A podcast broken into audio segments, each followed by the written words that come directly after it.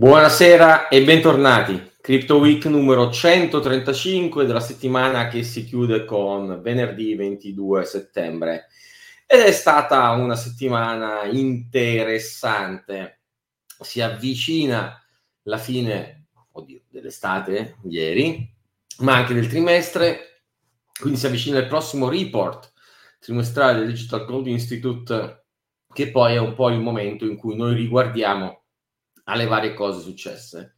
E allora ecco che in qualche modo, evidentemente, la notizia di apertura è una notizia che non riguarda direttamente questa settimana, ma riguarda questo periodo, cioè l'upgrade Shanghai Ethereum, quello vi ricorderete che ha innescato, eh, che è arrivato subito dopo la proof uh, of stake di merge e che quindi in qualche maniera ha permesso di prendere i coin che erano in stake non ha generato l'aumento di operatività del network che ci si aspettava. Lo dicono gli eh, analisti di JP Morgan, ma in verità non lo dicono anche loro, lo dice anche il mercato.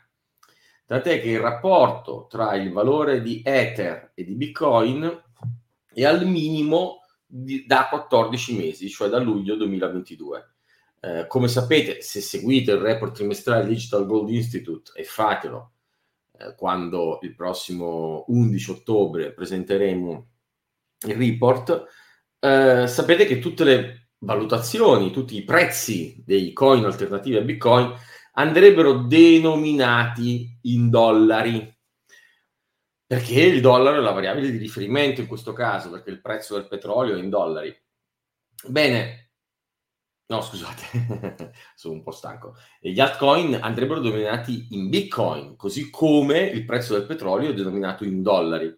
Se denominate il prezzo di tutti gli altcoin in bitcoin, quindi bitcoin vale sempre uno e gli altri crescono o diminuiscono, potete vedere quanto conveniente è stato investire in un altcoin piuttosto che in bitcoin. E negli ultimi 14 mesi investire in Ether è stato decisamente sconveniente rispetto all'investire in Bitcoin.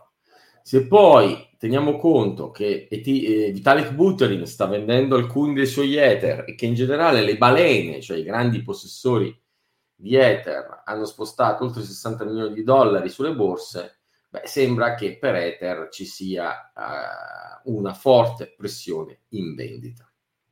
L'effetto netto di tutto questo è che la cosiddetta dominance di Bitcoin, cioè che percentuale della capitalizzazione di tutte le cripto è riconducibile al solo Bitcoin, sale, sale, sale ed è tornata di fatto sopra il 50%. Insomma, Bitcoin da solo vale la metà di tutto il mondo cripto. Per Ethereum comunque non sono tutte solo cattive notizie. Una buona notizia è che Grayscale, nota fondamentalmente per il suo Grayscale Bitcoin Trust, il fondo più grande al mondo per eh, quantità di Bitcoin detenuti, e che sta lottando per far diventare questo fondo un ETF, ha già fatto anche richiesta per un futures su Ether. E sì, perché se la Security Exchange Commission dovesse approvare il futures su Bitcoin, è abbastanza facile immaginarsi che il futures su Ether potrebbe essere il prossimo ad arrivare.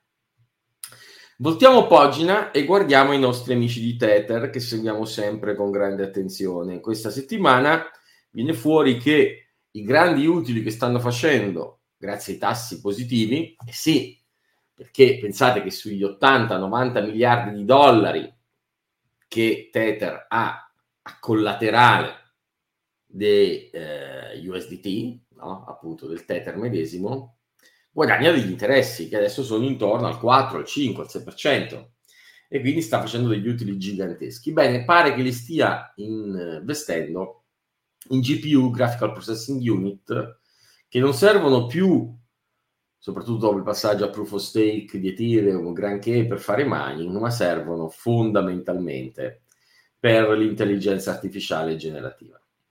Ma la verità per cui Tether è alla ribalta questa settimana è questo articolo del Wall Street Journal che dice come il Tether stia prestando i suoi stablecoin, cioè gli ingordoni non soddisfatti di guadagnare interessi sul collaterale che hanno alle spalle di ogni tether emesso, si prestano anche a prestare i tether medesimi, non si sa bene a chi, ma sicuramente in violazione di un impegno che avevano preso di portare i prestiti a zero nel 2023. E quindi la notizia la dà non solo il Wall Street Journal, ma anche Bloomberg, ma anche Fortune.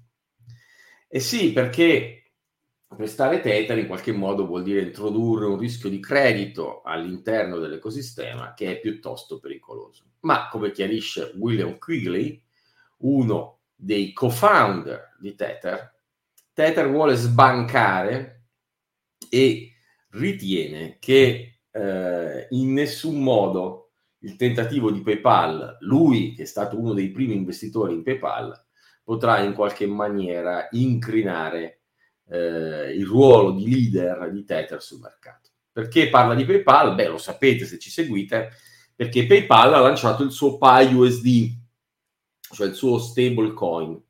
E in realtà, no, scusazio non petita, culpazio manifesta, eh, il fatto stesso di dover dire PayPal non può fare concorrenza a Tether tradisce il fatto che in realtà la percezione di una possibile concorrenza c'è, soprattutto dopo che questa settimana PayPal ha chiarito che PayUSD sarà disponibile su Venmo, cioè l'app che banca che spopola in America per quello che riguarda i pagamenti eh, tra persone, quindi tra retail.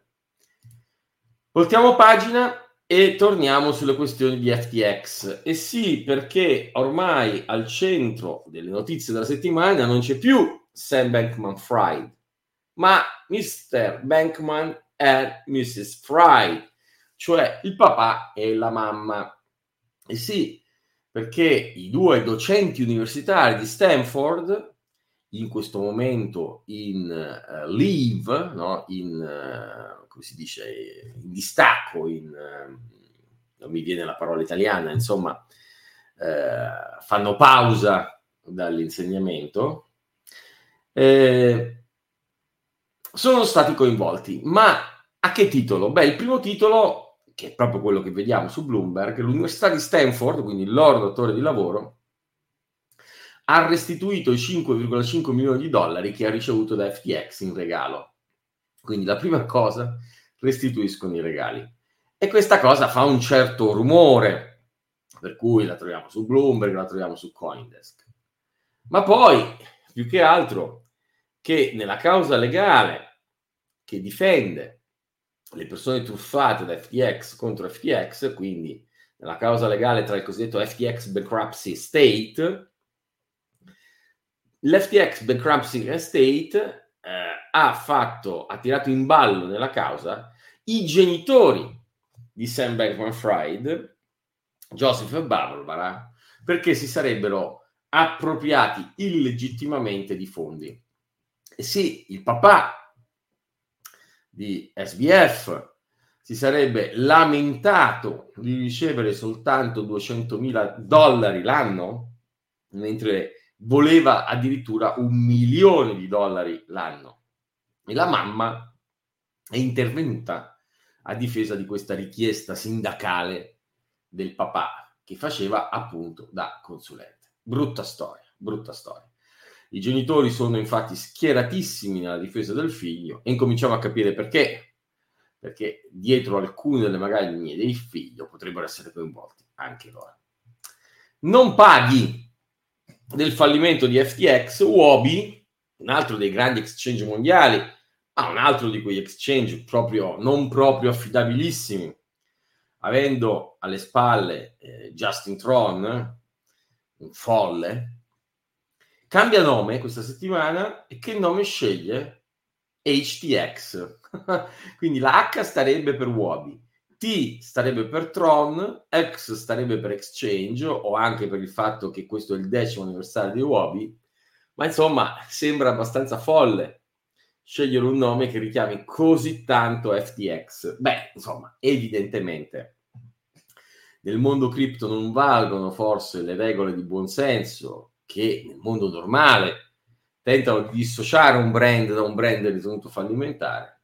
Vedremo se non dovremo riderne tra qualche anno dicendo che se la sono un po' cercata o chiamata.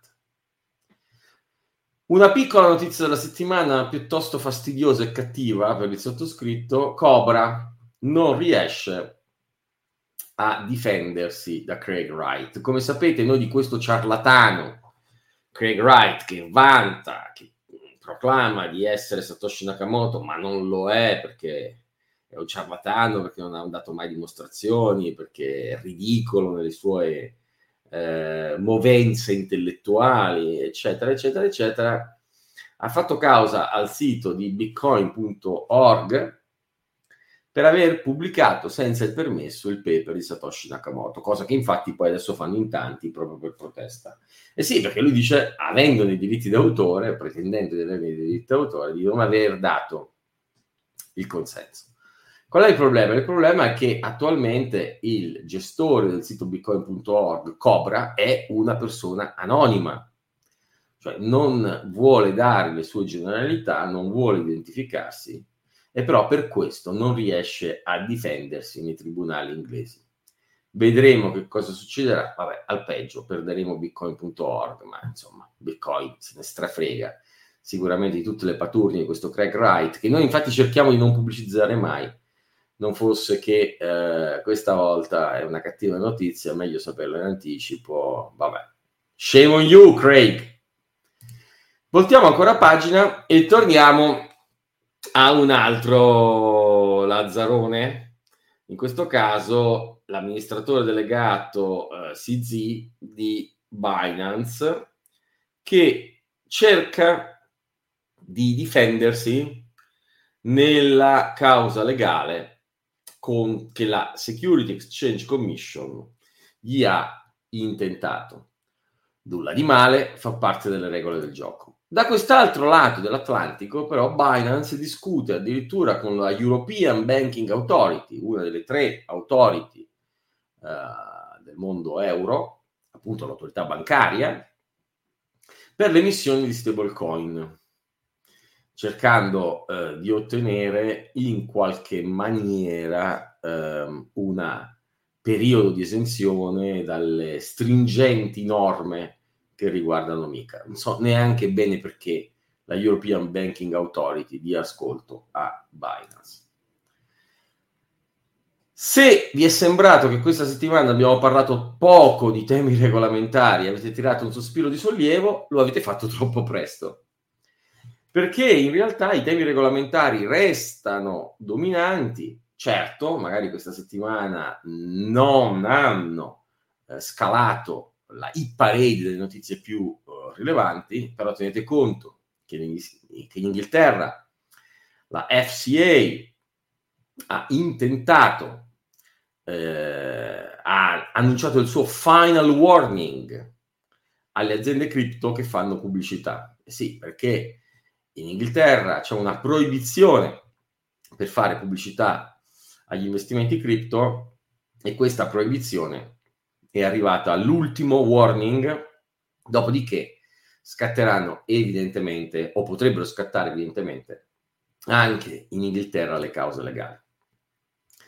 Dall'altro lato dell'Atlantico, la Security Exchange Commission chiarisce che non ha alcuna intenzione di sospendere le sue iniziative ma che anzi, appunto, c'è da attendersi altre cause legali eh, portate dall'autority americana alle diverse borse cripto.